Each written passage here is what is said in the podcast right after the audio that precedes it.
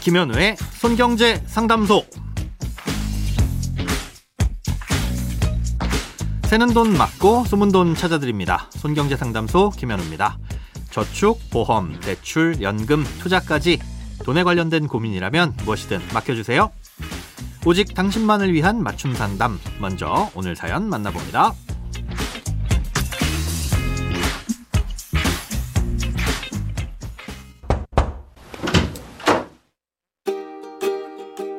안녕하세요. 13월의 보너스 연말 정산을 위해서 2019년부터 연금 저축을 한도까지 꽉 채워서 400만 원씩 넣고 있는 중입니다.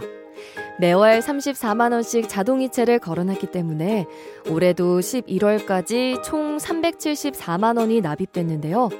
문제는 올해 자녀를 출산하면서 지출도 많이 했고 인적 공제도 받다 보니 연금 저축을 납입한 게 의미가 없어지는 것 아닌가 하는 생각이 들더라고요. 만약 그렇게 되면 올해 못 받은 세액 공제를 내년으로 이월할 수는 없는지 아니면 어쩔 수 없이 그냥 포기해야 되는 건지 알고 싶습니다. 네, 이제 슬슬 연말 정산의 시기가 다가오다 보니 관련된 사연들이 많이 보이는 것 같습니다. 네, 사연으로 주신 연금저축 외에도 IRP라는 상품 역시 1년간 납입한 금액에 대해 적게는 13.2%, 많게는 16.5%의 세액공제를 받을 수 있는 상품입니다. 아, 이 세액공제라는 건 말 그대로 세금에서 빼준다는 건데요. 아, 연말정산 과정에서 내야 할 세금이 계산되면 그 세금에서 바로 공제를 해준다는 뜻입니다. 뭐 예를 들어 세액공제 5만 원을 해준다는 말은 연말정산을 통해서 내야 할 세금이 산출됐을 때 그 세금에서 5만 원을 그냥 빼주겠다는 의미인 겁니다. 네, 그러니 연금저축과 IRP에 납입한 돈의 13.2% 혹은 16.5%에 해당하는 금액은 뭐 복잡한 계산도 할 거 없이 그냥 돌려받는 세금이라고 할 수 있는 거죠. 아, 그런데 이렇게 돌려받을 세금이 있으려면 미리 낸 세금이 있어야 합니다. 낸 세금도 없는데 돌려받을 수는 없잖아요.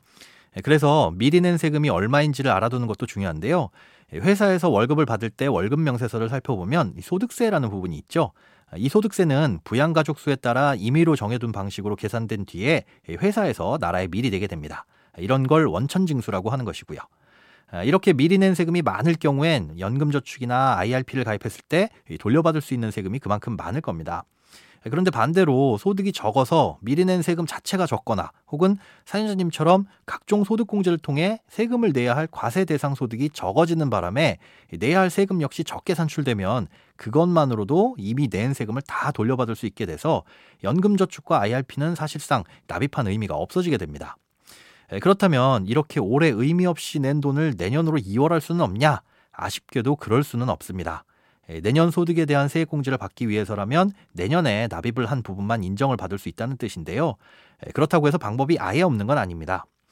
연금저축은 일단 납입을 했다고 하더라도 세액공제를 받지 않았을 경우 납입한 원금만큼은 별도의 불이익 없이 인출할 수가 있습니다.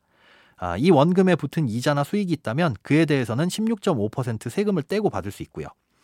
그런데 올해 1월부터 11월까지 납입한 금액은 아직 연말정산을 신청한 게 아니고 그러니까 별도의 세금 혜택도 받지 않은 돈이잖아요.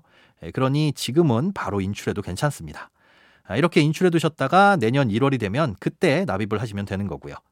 다만 이건 연금저축 펀드일 경우만 가능합니다. 중도에 인출할 수 있는 기능이 없는 연금저축 보험 같은 경우엔 어쩔 수 없이 그대로 둘 수밖에 없습니다.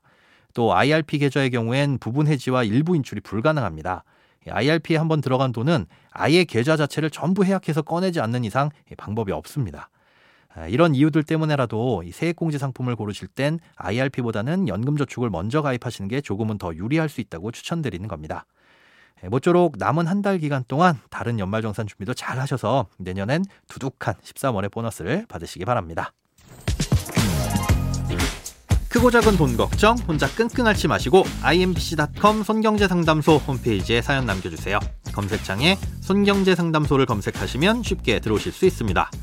여러분의 통장이 활짝 오는 그날까지 1대1 맞춤 상담은 계속됩니다. 돈 모으는 습관 손경제상담소 내일도 새는 돈 맞고 숨은 돈 찾아드릴게요.